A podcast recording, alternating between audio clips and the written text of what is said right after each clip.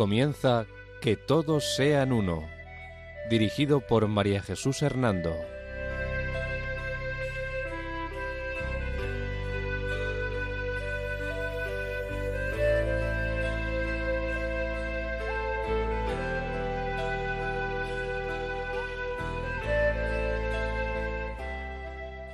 Buenas tardes, queridos oyentes de Radio María. Un domingo más, bajo la protección de María, volvemos a estar con ustedes en este programa titulado Que todos sean uno. La dirección del programa corre a cargo de María Jesús Hernando. Y a mi lado tengo como colaborador a Eduardo Ángel Quilés. Buenas tardes, queridos oyentes.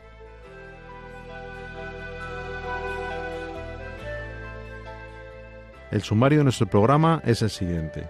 Séptimo programa sobre la religión budista. Tradiciones o ramas budistas del Hinayana o Tevada, Theravada, el Mahayana, el Vajrayana y el Lamaísmo. La corriente Mahayana, con los bodhisattvas y las virtudes esenciales del Mahayana, la sabiduría, la fe, la compasión y la alegría. La corriente Vajrayana, que significa vehículo del diamante, o tantrismo. El lamaísmo. Ramas de la corriente Mahayana, como son el budismo de la tierra pura o amidismo y el budismo zen.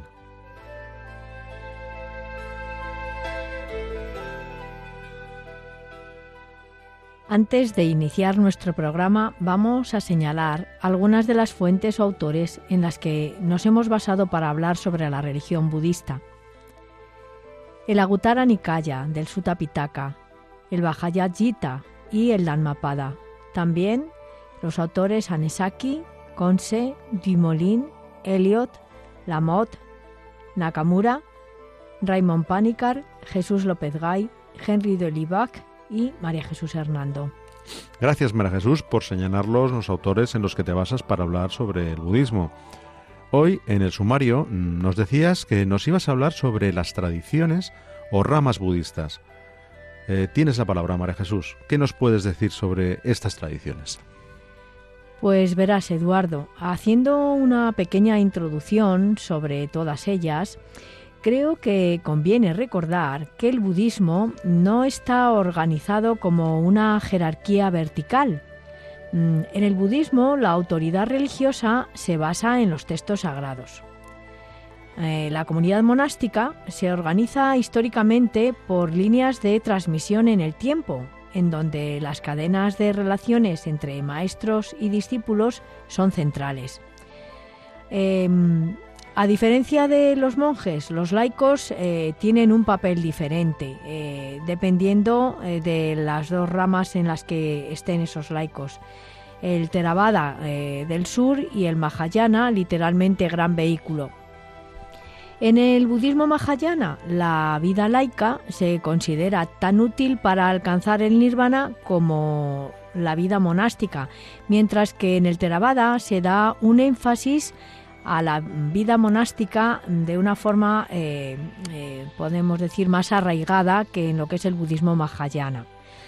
Otra clasificación muy común es identificar una tercera rama, que es el Vajrayana del norte o eh, Trántico, que se puede considerar una parte o una división de, de la corriente Mahayana. Esta organización religiosa descentralizada ha permitido una enorme flexibilidad de, de puntos de vista, en variaciones y enfoques. Las variantes del budismo se dieron por divisiones en el tiempo eh, y también pues hubo a- sobre ellas eh, distintos puntos de discusión, distintos puntos doctrinales y bueno pues todo ello se da la verdad como un árbol ramificado que vamos de alguna manera a ir explicando a, a los oyentes. Y dinos, María Jesús, dentro de ese árbol ramificado, ¿cuál es la primera corriente que se dio en el budismo? La primera fue la del Hinayana o Theravada, que significa pequeño vehículo. Em, esta corriente, el Hinayana, viene de los términos Hina, que significa pequeño, y Yana, que significa vehículo, de ahí pequeño vehículo o Theravada. Eh, también em, es llamado por algunos budismo del sur. Es considerado esta, esta rama ¿no? del Hinayana o Theravada, es considerada como el vehículo donde se procura, ante todo, eh, la salvación personal de la, del individuo, ¿no? Su ideal, eh, desde ahí, desde este punto de vista, es el del santo, santo Arahat, ¿no? que es el nombre en sánscrito. Es decir, el de aquel que, que, es digno, ¿no? Es digno eh, de, tener el, este santo, este Ararat, se le considera digno de, alcanzar la meta de la vida, ¿no? ¿Por qué? Porque se ha liberado de, de, todo siguiendo la doctrina de las cuatro nobles verdades que, que propuso el maestro, que propuso Buda, ¿no? el iluminado. Aunque su iluminación no es total ni completa, y, y, tampoco pueden transmitir la iluminación a los seres como lo hacen los bodhisattvas, sin embargo, tienen una gran importancia dentro de la vida de, del budismo. ¿no? Eh, también te puedo decir que el término hinayana eh, es considerado por muchos mm, un poco como inadecuado. Ah, sí, ¿y por qué? Pues porque a muchos este término de hinayana les parece como despectivo, quizá por aquello de que significa pequeño. Por ello, muchos se refieren a este término más que como Hinayana, mm, como Theravada. Como, y Theravada significa, ya no significa pequeño vehículo, claro, Theravada significa la doctrina de los antiguos. Y esto les parece como mucho más digno, ¿no? Utilizar este nombre. En realidad es una eh, de, unas es el fruto ¿no? de unas 18 escuelas que se habrían desarrollado del, del sangha original, es decir, de la comunidad original, y que se mantienen vivas en la actualidad. Según eh, los seguidores del Theravada, eh, este, este vehículo ¿no? representa la doctrina pura y original de lo que es el budismo. Según ellos, las doctrinas que han nacido después, las ramas que han nacido después, pues eh, son copias o, son derivadas, pero no son las originales. Ellos se sienten orgullosos, ¿no? Por lo tanto, eh, el Theravada eh, es esta doctrina que mm, está defendida y, en la historia y no le no tenía un sentido de, de quererse propagar, ¿no? Eh, porque, bueno, la idea del hombre aquí eh, es que el, hombre no tiene historia, sino que es solo ser. Y por lo tanto tampoco es una doctrina que le eh, interesase mucho mm, como el, hacer una universalidad ¿no? de, de ella misma. Entonces dices que a Theravada no le importaba la historia de, de, del individuo, sino solo el ser. Sí, sí, eh, solo le interesa el ser de, del individuo, ¿no? En el que se encuentra eh, también, según ellos, en el individuo esta ley inmutable o, o, el Dharma, ¿no? El Dharma es la ley, ¿no? Esta ley, es la que significa la palabra, es una palabra sánscrita. El Dharma, por lo tanto, esta ley es aquella que posee eh, según las palabras de Buda, la única verdad. ¿no? Asimismo, según el Theravada, tanto las limitaciones de la persona como la fuente de la liberación no se encuentran ni en las circunstancias históricas ni en alguien trascendente, sino en lo más íntimo de la naturaleza del individuo. Entiendo entonces que para esta corriente trabada lo importante era centrarse en el ser y no en las cosas. Efectivamente, Eduardo, solo el ser y no las cosas, ni los hombres, eh, son lo importante y todo ello con el deseo de buscar solamente la luz, la liberación. De esta manera, eh, el hombre, según esta corriente teravada, ¿verdad?, se encontraba envuelto mm, en lo que es la ley del karma, ¿verdad? Y, con ella en una dialéctica constante respecto de su propio ego. Esta ley del karma, por lo tanto, será la que lo determine al, al individuo y al mundo que le rodea. dejándole eh, sin encontrar respuestas ni sobre el futuro ni sobre alguien trascendente. Esto no le debe preocupar a la persona que sigue esta corriente, ¿no? que sigue al budismo, sino que solamente eh, le deberá preocupar el eh, plantearse el presente existencial, lo que está viviendo en este momento, lo concreto, y, por lo tanto, eh, cómo puede salir de, este presente en el que está viviendo a través de su esfuerzo propio, a través del control de la respiración, de las tesis y de la penitencia, para poder llegar a encontrar esa luz, ¿no? Y dinos, María Jesús, ¿en qué libros budistas se habla específicamente o especialmente de lo que defiende esta corriente de Theravada? Pues em, se encuentra especialmente en el género literario más usado mm, por la corriente Theravada, que es el, género interrogativo. Eh, a través de interrogaciones que van planteando, van de alguna forma como eh, respondiendo a las dudas ¿no? del que sigue al budismo. Por eso, ya en las primeras páginas del libro Majima Nikaya, eh, se puede apreciar la existencia de un enigma fundamental en el hombre, plasmado en una serie de interrogantes sobre la propia preexistencia sobre el ego que tiene ahora y sobre el futuro. Esto es de lo que haya, habla, como te digo, el, libro Majima o Majima Nikaya. ¿no? Este género literario eh, interrogativo alcanzará su punto vital en el libro del Diga Nikaya, el cual reproduce el mayor interrogante del ser humano y el fundamento ideológico del budismo y este interrogante fundamental es el problema del dolor, es decir, el problema que, que Buda intentó solucionar ¿no? a través de esa meditación hasta que recibió la iluminación. Es por qué el hombre sufre, ¿no? cómo eliminar el dolor. ¿no? Por lo tanto, el interrogante fundamental del que trata el Diga Nikaya, este libro budista, es el problema del dolor.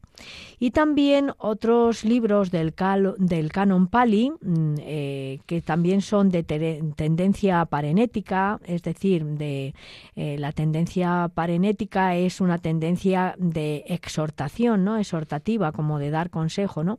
Pues van a exponer las enseñanzas morales tomando como punto de, partida los interrogantes acerca de eh, lo que es la sabiduría, eh, el mal físico y eh, la moral del ser humano. gracias, María Jesús. Aunque personalmente me parece bastante abstracta la doctrina que recoge esta corriente Theravada budista. ¿Y qué nos puedes decir sobre la corriente del Mahayana, que es la otra corriente que decías? Pues eh, verás, la corriente del Mahayana, que se le llama también el budismo del norte, tiene mm, los términos de Maha, que significa grande, y Yana, que significa vehículo. Y de aquí, pues el nombre de Mahayana, gran vehículo, ¿no? Se le considera como la vía de la salvación universal. O sea, em, aquí se presenta un, un, budismo mucho más, vamos a ver, se presenta un budismo mucho más abierto, un budismo, un budismo más universal, ¿no? Eh, y su ideal es la de llegar a ser em, eh, el ideal del budismo mahayana no se va a centrar tanto en la salvación del propio, ser, sino en la de, de, llegar a ser un bodhisattva, ¿no? Un bodhisattva, em, la palabra bodhi significa despertar o iluminación y sattva significa ser. Luego, bodhisattva eh, significa eh, la iluminación del ser. ¿No? Em, pero para ellos, como vamos a ver, el Bodhisattva es como una especie de santo, ¿no? Luego lo vamos a explicar más detenidamente. Esta corriente del Mahayana o gran vehículo, em, pues eh, ellos consideran que Buda eh, es eh, la manifestación terrena de la única realidad o de la ley suprema que nadie puede ver ni tocar, ¿no? Y por lo tanto el Bodhisattva es mm, representado como la fuente primordial de salvación eh, que conduce a los hombres a la región de la luz. El gran vehículo, por lo tanto, eh, mucho más, eh, que es, es, mucho más popular, eh, mucho más extendido ¿no? que el primitivo Theravada, también es más sincretista, es decir, acoge también otras mm, religiones y, y, como que las asume dentro del mismo, ¿no? Y tiene también una mayor, en este sincretismo, ¿no? Tiene por ello una mayor fuerza de absorción y de adaptación a los lugares donde va. Eh, de ahí que este, esta corriente del budismo mahayana se presente como una corriente profundamente religiosa y se presenta como la total eh, revelación de la verdad. Eh, es decir, aquí también ellos creen que, que, en esta corriente mahayana es donde se sigue realmente lo que Buda decía.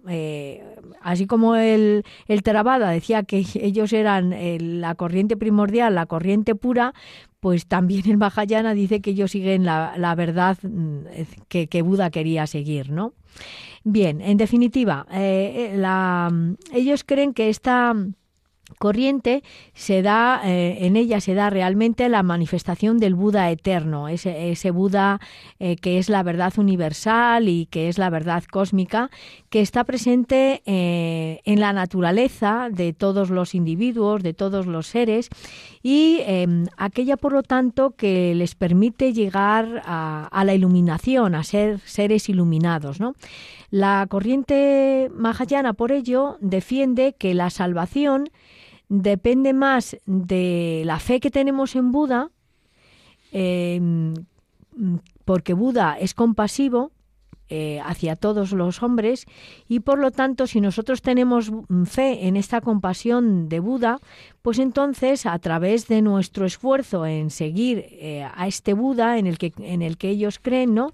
Y a través de una autodisciplina, pues entonces se podrá llegar a tener el máximo ideal y convertirse si no llegas a si no quieres llegar a la iluminación puedes convertirte en un bodhisattva que ayuda a los demás a que lleguen. Esto es un poco la, esencia de, este vehículo no del Mahayana. Sí María Jesús dices que el máximo ideal del Mahayana es convertirse en bodhisattva y dinos, ¿quién o, cuáles son las características propias de esta figura?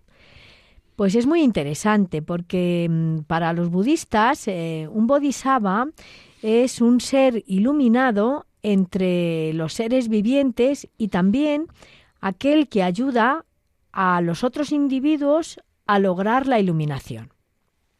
Eh, el bodhisattva es aquel que de una forma eh, perfecta, por así decirlo, ha, practicado las seis perfecciones, valga la redundancia, es decir, las, eh, los seis paramitas, ¿no? En, sánscrito, eh, paramitas es perfección, ¿no? Eh, y estas seis perfecciones consisten en, en la capacidad de dar, la moralidad, la paciencia, el vigor, la concentración y la sabiduría, ¿no? Luego, perfecciones es dar, moral, paciencia, vigor, concentración y sabiduría. Y miles de prácticas virtuosas que, que encierra eh, estas virtudes en sí, ¿no? Em, además, el Bodhisattva, eh, su característica fundamental es que él renuncia a, llegar a pasar a la zona del nirvana, ¿no? Em, a ese nirvana completo, es decir, es un iluminado, pero que no pasa al nirvana todavía, hasta que esperar a los demás seres, hasta que los, todos los demás seres sean liberados del dolor. Entonces él, a través como es como si a través de su experiencia, de lo que ha aprendido durante la vida que tuvo, pues enseñase a los demás cómo poder llegar, ¿no? La esencia, por lo tanto, de la búsqueda de la iluminación del, del Bodhisattva es eh, tener un corazón compasivo por todos los seres vivientes. Y dinos, María Jesús, ¿qué aspectos doctrinales son los más importantes para la tradición del Mahayana? Pues el Mahayana pone mayor acento en el mundo real del samsara que en el mundo ideal del nirvana. Es decir, pone un mayor énfasis en las sucesivas reencarnaciones que va a ir teniendo la persona para alcanzar la perfección que en el nirvana mismo, porque em, eh, eh, según ellos el individualismo desligado y la pluralidad eh, que defendía el Theravada, ¿no? que se consideraba el puro, pues para, para, la corriente mahayana pasa a ser más interdependiente ¿no? y unido en este Mahayana pues se impone más la devoción personal y la fe en el Buda compasivo, ¿no? Entonces, en este sentido es, es más abierto, ¿no? Eh, piensa más en, en, la compasión que hay que tener hacia los demás que en, en la propia y única salvación. Em, también tengo que decirte ¿no? que, que además esta corriente del Mahayana, del gran vehículo, eh, por esto que te decía, ¿no? De que es más compasivo, pues precisamente es más compasivo porque es más, más altruista, puesto que le interesa tanto la salvación de los otros como la propia, ¿no? De hecho, uno de los primeros y principales pensadores del Mahayana fue Nagarjuna, eh, este reino que vivió entre los años 160 eh, al 240 Em, antes de Cristo y él defendió que no tenía sentido buscar la concentración mental y conquistar la verdadera sabiduría si no era en vista a la salvación de, las demás criaturas. Y en esta salvación comenzarán a tener una presencia y acción eh, relevantes los dioses o seres de alguna forma trascendentes que se relacionen con el hombre. María Jesús, nos has hablado antes sobre la importancia de los bodhisattvas, pero me gustaría que nos hablases más ampliamente de estos personajes. Cómo no, Eduardo, pero te lo cuento si te parece bien después de una pausa. De acuerdo.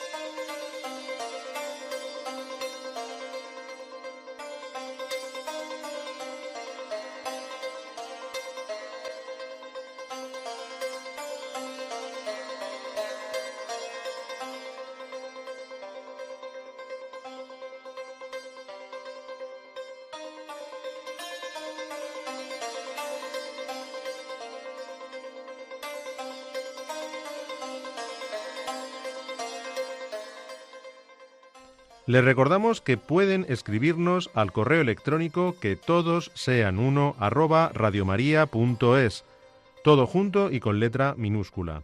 Repetimos, que todos sean uno arroba radiomaria.es.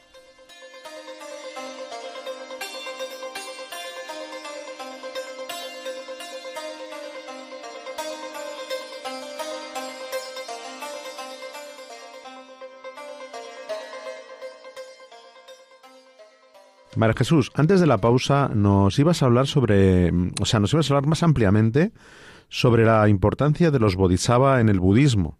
Adelante, dinos. Sí, eh, con mucho gusto. Eh, verás, Eduardo. Ya en el budismo Theravada se buscaba la iluminación personal, eh, el bodhi, ¿no? que decíamos que significa este, esta iluminación, por medio de la figura de los eh, budas o bodhisattvas. Y acerca de esta promesa de los bodhisattvas que, no, eh, van o no quieren ¿no? el nirvana final, sino quedarse para ayudar a, los otros a alcanzar la iluminación, pues em, hablan numerosos textos del budismo. En ellos em, se nos dice que la figura de estos seres iluminados em, pues está para tratar de explicar que Gautama Sakyamuni había preexistido en estos budas históricos. Gautama Sakyamuni es Buda, es, un nombre antes de convertirse en Buda, ¿no? Entonces es una forma como de decir que eh, Sakyamuni es en definitiva un bodhisattva, ¿no? Un bodhisattva que había, pues que estaba reencarnado, ¿no? Porque se había, se había ido quedando eh, sin la ilumina, sin pasar al nirvana para ayudar a, otros seres, ¿no? Y por eso, pues, ellos dicen que es como un ser prehistórico eh, en estos budas o bodhisattvas históricos. Eso es como, eso es un poco lo que ellos explican en los libros también sobre los bodhisattvas. Ahora bien, esta importancia que daba el Theravada al bodhisattva se acentúa mucho más ciertamente en la corriente Mahayana. En el Theravada se hablaba solamente de esto, de que era eran como el Sakyamuni prehistórico, pero no se hablaba mucho más de ellos. Sin, embargo, el Theravada habla mucho, mucho más de los bodhisattvas. El Mahayana, querrás decir el, Mahayana, sí, perdona, sí, sí, sí. Eh, ¿Y entonces por qué se acentúa más el papel del Bodhisattva en la corriente Mahayana? Porque eh, en el Mahayana el Bodhisattva se convierte en el ideal supremo del creyente y también en el ejemplo del altruismo radical que debe de tener el individuo. De ahí que no se pueda estudiar la soteriología o la salvación eh, budista sin detenerse en la figura del Bodhisattva. El Bodhisattva, por tanto, es el modelo del verdadero bhikkhu. ¿Y quién es el bhikkhu? El, místico. El místico, según, según la mística budista, ¿no? Que es un poco diferente que la cristiana, ¿no? Eh, ya hemos hablado de ello. Pero bueno, por recordarlo, ¿no? Para, para el budismo, el místico es aquel que consigue su propia iluminación, que se centra en sí mismo, ¿no? En, conseguir su paz, pero no se centra en unirse a, Dios, ¿no? Como es la mística cristiana. ¿eh? Por lo tanto, eh, en, el, en la mística budista, por recordar a los oyentes, se da lo que se llama el éxtasis, es decir, el mirar hacia uno mismo, hacia dentro de uno mismo. Sin embargo, en la mística cristiana se da el éxtasis, que es el salir de uno mismo para unirse con Dios, ¿no? Y por eso, aunque hablamos de místico y hablamos de mística en el budismo, pero debemos tener claro que no es lo mismo, ¿no? La grandeza de la mística cristiana no la tiene el budismo, ¿no? Porque ellos no hablan de un ser trascendente, no hablan de Dios, ¿no? Bien, he querido detenerme aquí un poco para volver a recordar a los oyentes porque hace ya varios programas que tardamos que tratamos sobre ello, ¿no? Por lo tanto, lo que decía, ¿no? El Bodhisattva es eh, el modelo del verdadero bhikkhu, del verdadero místico budista, que después de realizar su penoso itinerario eh, de esta vida, ¿no? Después de superar el samsara y renacer a la naturaleza de, Buda, es decir, después de reencarnarse durante millones y millones y millones de años para poder conseguir con su solo esfuerzo, porque no cuentan como no creen en ningún Dios trascendente, no creen que haya ningún Dios que les pueda dar la gracia de la salvación, tiene que ser con sus propias fuerzas con las que consigan la iluminación. Entonces, después de renacer eh, muchas veces, ¿no? Y conseguir la naturaleza de Buda, eh, pues entonces decide en este momento, en lugar de pasar a la paz del nirvana, decide hacer el voto de no entrar en el nirvana, para poder practicar la piedad y el amor misericordioso hacia los demás hombres. Interesante, María Jesús. Es muy interesante lo que comentas de que el Bodhisattva haga ese voto de, no entrar en el nirvana para poder practicar la piedad y el amor hacia, hacia los demás. Eh, sí, porque él, em, el Bodhisattva, es el indicado eh, y es el iniciado, ¿no? Para, para, o sea, es el indicado para enseñarnos ese camino de iniciación hacia la iluminación, ¿no? Em, este camino cuya forma de ser, eh, pues, em, no es una forma tranquila, ¿no? La del bodhisattva o impasible, sino el bodhisattva es aquel que eh, tiene un gran dinamismo, un dinamismo puro hacia los más necesitados y por ello su actuar marca incluso el paradigma de, la actuación moral del verdadero seguidor de Buda.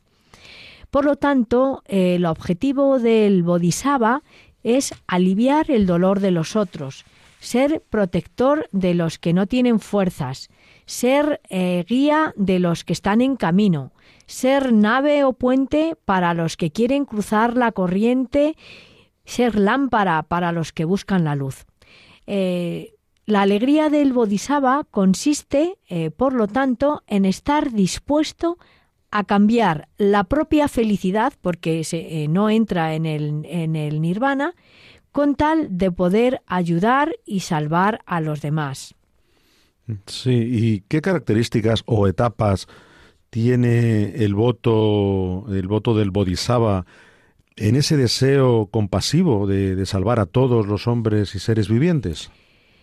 Pues de entre todos los votos que, realiza el Bodhisattva, eh, bajan, eh, tiene eh, incluso el voto de bajar al infierno para poder rescatar a, los hombres, ¿no? Y su promesa tiene tres características fundamentales, que son ser original, ser trascendental y profundo, ¿no? Em, es original, este voto de ser original, porque esto significa que ha sido hecha eh, el voto en un sentido mm, antes, ¿no? De un sentido temporal o metafísico y con él, eh, con el propósito de hacer el bien a los demás. Es decir, que tiene como un sentido mm, ontológico fuera del tiempo, ¿no? Eh, está más allá del tiempo, ¿no? Em, el Bodhisattva tiene el voto de lo trascendental o es trascendental porque su propósito traspasa las barreras de este mundo. Y su voto es profundo porque exige la entrega absoluta. Además, el compromiso de este voto que hace el Bodhisattva supone cumplir la enseñanza del libro del, Sutra del Loto. Y em, esta enseñanza es la de convertirse en mediador de Buda, ¿no?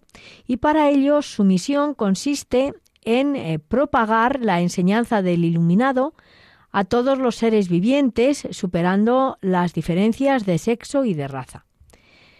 El Bodhisattva, además, va realizando sus votos a través de un proceso que pasa por diez estados. Em, y estos diez estados van acompañados a su vez de diez virtudes. Todo ellos, todos ellos recorridos, eh, em, pues eh, para em, encontrarse como con en una tierra pura, ¿no? Y eh, desde aquí, eh, en esta tierra pura, pues entonces podrá encontrar el cuerpo absoluto de la ley, es decir, la ley más pura, ¿no? Y la virtud que practica el Bodhisattva es la propia de Buda, es decir, el conocimiento trascendental que le permite comprender y exponer la verdadera naturaleza de las cosas. Comprendo que todo esto mm, eh, resulte un poco abstracto, ¿no? Pero es lo que lo que nos dice la, doctrina del budismo sobre los bodhisattvas, ¿no? Gracias, María Jesús, por habernos hablado de los bodhisattvas que representan los ideales del budismo ¿eh? que, y que orientan al creyente hacia el concepto budista de verdad y bien. Dinos, eh, ¿existen otros aspectos importantes a destacar en esta corriente del Mahayana? Eh, sí, claro, además de, de este bodhisattva. Al que ellos dan tanta importancia porque porque les ayuda, según ellos, pues a alcanzar el nirvana, ¿no? que por cierto, claro, cómo, cómo es este bodhisattva, es decir, cómo, cómo se expresa, cómo, eh, qué realidad tiene, por así decirlo, ¿no? El bodhisattva es mm, también para los budistas es como un ser espiritual, es decir, que ellos no ellos no ven a, a, ningún bodhisattva, ellos creen en, como en este ser espiritual que está ahí en la naturaleza, en las cosas, pero pero no lo ven, ¿no? Eh, simplemente pues creen en él, ¿no? Eh, em, como te decía, es un poco eh, para ellos es un poco como eh, como un el concepto que nosotros tenemos del santo, pero claro, eh, no tampoco lo podemos comparar con un santo cristiano, ¿no? Porque el santo cristiano es una persona que no está en ningún nirvana. El santo cristiano es una persona que está con Dios, ¿no? Y, y, que nos ayuda eh, porque no es el no es el santo el que nos ayuda es Dios el que nos ayuda y el santo intercede por nosotros ante Dios pero está en una realidad que, que es estar en la presencia de Dios. Sin embargo, aquí no hay ninguna realidad, es decir, por eso te decía que es un poco abstracto, ¿no? Todo esta creencia y el ver cómo el, el para nosotros cristianos entenderlo al menos a mí me, resulta difícil de comprender, ¿no? En, el estudio que, yo he hecho del budismo me, resulta difícil, ¿no? E, entender todo, todo esto, ¿no? Bueno, pues un poco respondiendo a la pregunta que, tú me hacías, ¿no? ¿Qué, qué otros aspectos, ¿no? Tiene, tiene el Mahayana sobre sobre este sentido importante ¿no? de, de las cosas a perseguir para, para ayudar al creyente a alcanzar la, perfección, ¿no? Em, están, pues, lo que podríamos llamar, eh, el budismo llama también sus virtudes, ¿no? Las virtudes más relevantes. Y las virtudes más relevantes para el budismo son la sabiduría, la fe, la compasión y la alegría. Sí, dinos, por favor, dinos algo sobre cada una de ellas. Sí, con mucho gusto. Mira, em, la virtud de la sabiduría, que en sánscrito es, se dice praña, eh, tiene una gran fuerza y originalidad. Mm. Em, para el budismo, eh, la sabiduría, eh, la praña, ¿no? expresa el estado de perfección y liberación. Y em, se cree que con ella el hombre puede superar los cuatro venenos que le mantienen ligado al mundo de los fenómenos, de las sensaciones y de la ignorancia. De ahí que, que Buda eh, considerase a la sabiduría como la primera virtud necesaria para, para conseguir el, el nirvana, ¿no? Eh, el nirvana para ellos es la salvación, como hemos dicho en más momentos, ¿no? En otros momentos. La sabiduría, por tanto, esta virtud, además de ser una auténtica gnosis, ¿no? Em, eh, es también el semillero, el centro y el cenit de todas las, demás virtudes. Por medio de la sabiduría, em, los budistas creen que es como se puede obtener la budeidad en lo más profundo del yo, ¿no? del individuo. E, y se pasa a, yendo hacia lo más profundo del individuo, se pasa a la esfera del absoluto y se conquista la, la salvación, el nirvana. También, en relación a esta virtud de la sabiduría, hemos de decir que, aunque tenga como objetivo explicar la doctrina desde la visión de, los dioses o los devas, porque el budismo no habla de un dios, pero cree en dioses, ¿no? Habla de devas. ¿eh? Entonces, em, para que tenga, digo, eh, una visión de, los devas, de los dioses, em, no se llega a, la sabiduría, dice el budismo, sin haber pasado antes por la investigación de la verdad, la ecuanimidad y la meditación. Atravesando, por lo tanto, estos escalafones de la verdad, la ecuanimidad y la meditación budistas, la sabiduría entonces deja a un lado el raciocinio y pasa a ser pura intuición de las cosas superiores que sobrepasan el mundo de la ilusión. Imagino entonces, María Jesús, que Buda sería muy apreciado por poseer esta virtud, ¿no? ¿No es cierto? Así es, Eduardo. La virtud de la sabiduría constituyó una de las razones por las que Buda fue especialmente apreciado por sus discípulos. Eh, por poseer esta virtud, em, pues eh, Siddhartha Gautama se pudo vaciar de su propia conciencia y de los fenómenos que le rodeaban y pudo penetrar en la esencia íntima del individuo, ¿no? del hombre y en la esencia íntima de las cosas. Con la sabiduría, eh, Siddhartha, el iluminado, descubrió eh, lo que es la nada, descubrió el vacío de todas las formas. Y a través de ella todo fue translúcido. Eh, fue translúcido como es en realidad o, como la mismidad del, del tatada, ¿no? Del tatata, ¿no? Que llaman ellos. Porque solo ella, eh, solo la sabiduría, es capaz de estirpar la oscuridad de las dualidades del mundo y em, la sabiduría es aquella que tiene la capacidad o posee una visión simple e intuitiva cuando el hombre adquiere esta sabiduría, ¿no? Solo con la sabiduría em, eh, se puede tener como esa espada que corta las especulaciones, que corta las teorías de todo tipo, y la sabiduría es así la madre de todos los bodhisattvas y aquella que ayuda a integrarse en la vida social y humana de todos los hombres. Eh, María Jesús, nos has hablado sobre la virtud de la sabiduría. ¿Cuál podría señalar como la segunda en importancia para el budismo mahayana? Pues eh, la he dicho también antes. La segunda sería la virtud de la fe, ¿no? A diferencia de la corriente Hinayana o Theravada, que presenta la virtud de la fe como una aceptación de la ley del karma que determina la vida del individuo, la doctrina del Mahayana considera que la fe va más allá de la simple aceptación de la ley del karma, que va más allá del conocimiento ciego y que va más allá de la creencia en una revelación eh, y en un compendio de verdades. Cuando hablo de revelación no me refiero para nada, no quiero decir para nada, no tiene nada que ver con la revelación cristiana. Aquí hablo eh, revelación en el sentido de iluminación, de claridad, ¿vale? no quiero confundir a nuestros oyentes. Es decir, em, eh, según la corriente mahayana, cuando uno tiene la, la virtud de la fe, pues es capaz de, ver la claridad de, este mundo, ¿no? De cómo son las cosas. Eh, aquí eso es lo que quiere decir esa revelación, ¿no?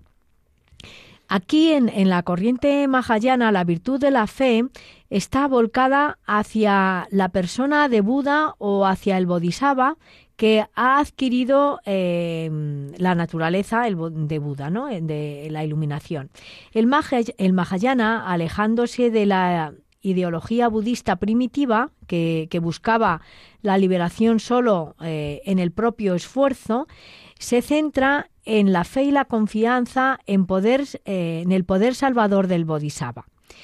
Eh, ¿Por qué? Porque, bueno, pues creyendo en el Bodhisattva, teniendo fe en el Bodhisattva, creen en la corriente mahayana, ¿no?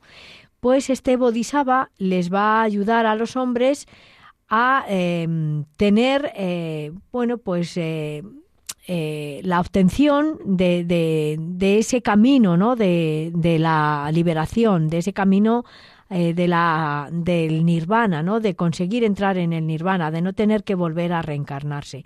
Y por eso existe una gran fe eh, en el Mahayana, existe esta fe en los bodhisattvas, que después hablaremos del, amidismo, por ejemplo. Amida es un bodhisattva, ¿no? Maitreya es un bodhisattva, ¿no? Hablaremos en otro momento de, de estos bodhisattvas y de la fe que tiene el Mahayana en estos bodhisattvas. María Jesús, en varios momentos nos has dicho que el budismo mahayana se caracterizaba por su énfasis en la compasión. Mm, háblanos un poco más sobre este concepto de compasión. Sí, este concepto para de, compasión eh, eh, y de misericordia, ¿no? Em, está muy arraigado en esta corriente mahayana del budismo. Em, y a, su vez, eh, esta compasión, eh, esta misericordia de la que habla el Mahayana sobre Buda, está muy ligada a la virtud de la sabiduría. Según eh, uno de los autores em, em, que ha estudiado el, el, budismo, ¿no? que es López Gay, ¿no? habla, López Gay habla de esta compasión del budismo y él dice que el budismo mahayana em, tiene tres clases de compasión, que serían eh, la compasión relativa, que se manifiesta en el amor sensible de los hombres comunes a las cosas creadas, la compasión de las leyes, que es propia de los discípulos de Buda y que se manifiesta a través de los fenómenos existenciales y diferenciados, y la compasión absoluta, que es la que es más propia de Buda, que no hace relación a algo externo, sensible o fenoménico, sino que penetra en el vacío absoluto y em, con ella se ve cómo son las cosas, ¿no? Poniendo los medios apropiados para liberarse de esas cosas y para salvar todas las cosas, ¿no? Y por ello mm, eh, tiene su raíz eh, última en esta sabiduría. Em, es esta fe y esta, esta fe, esta sabiduría dentro de esta compasión y misericordia ¿no? del budismo, la que muestra la intuición profunda del vacío que sobrepasa a las leyes y a las criaturas para conducirlo compasivamente hacia el nirvana, ¿no? hacia la salvación. Em, Eduardo, te he hablado de la sabiduría, de la fe y de la compasión, pero también desearía hablarte de la virtud de la alegría eh, en la corriente mahayana. Sí, por supuesto, cómo no, adelante. Sí, mira, em, quiero hablarte de esta virtud porque la alegría, em, según los budistas del Mahayana, es aquella que debe de inundar a la persona que llega a la meta de la ascesis y de la contemplación. Este estado se expresa, em, esta alegría, ¿no? Se expresa a través de un gozo y la serenidad que indica que la sed, la sed de de tener cosas o la sed de poseer o incluso la sed de amar se ha extinguido, que el dolor fisiológico y ontológico ha sido superado, ¿no? Se ha superado todo, ¿no? Ya, ya no hay dolor, por lo tanto. Eh, por lo, de aquí que el que vive alegre, según Buda, es aquel que, estando vigilante para no caer en los deseos, para no tener sed, camina hacia lo no mundano, hacia la liberación. Por ello, requiere eh, ecuanimidad y concentración capaces de cultivar una clara y recta conciencia. Requiere, dice también Buda, no dejarse influir ni por el gusto ni por el disgusto, ni por la complacencia ni por la displicencia. Y así el que está alegre posee la tolerancia y una sana indiferencia. María Jesús, ahora, después de haber hablado de estas corrientes del budismo, creo que merecen un espacio especial en nuestro programa sobre esta religión, dos ramas no del budismo general, sino derivadas de la corriente mahayana, que si no recuerdo mal serían las de la tierra llamada tierra, la de tierra pura y la del amidismo.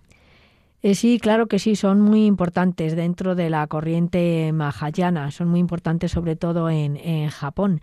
Pero mm, hoy ya no tenemos tiempo de hablar sobre ellas, Eduardo. Entonces, si te parece bien, lo haremos en el próximo programa que hablemos sobre la religión budista.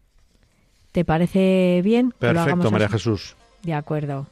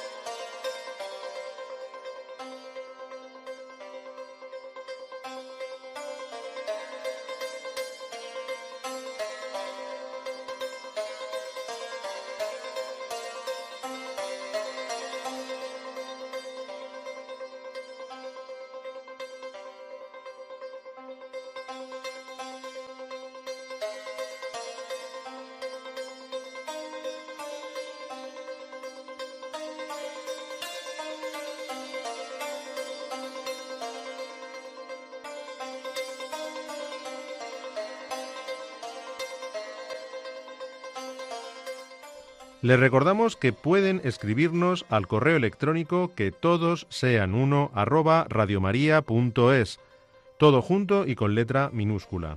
Repetimos, que todos sean uno arroba radiomaria.es.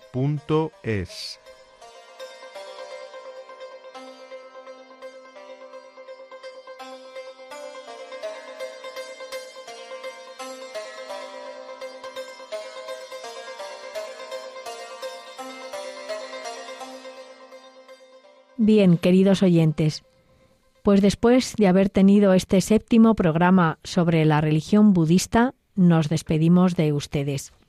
La dirección del programa ha corrido a cargo de María Jesús Hernando. Y a mi lado ha estado como colaborador Eduardo Ángel Quiles. Hasta dentro de 15 días, si Dios quiere. Que María nos guíe en nuestro caminar y en la búsqueda del diálogo ecuménico e interreligioso Buenas tardes y gracias por escucharnos.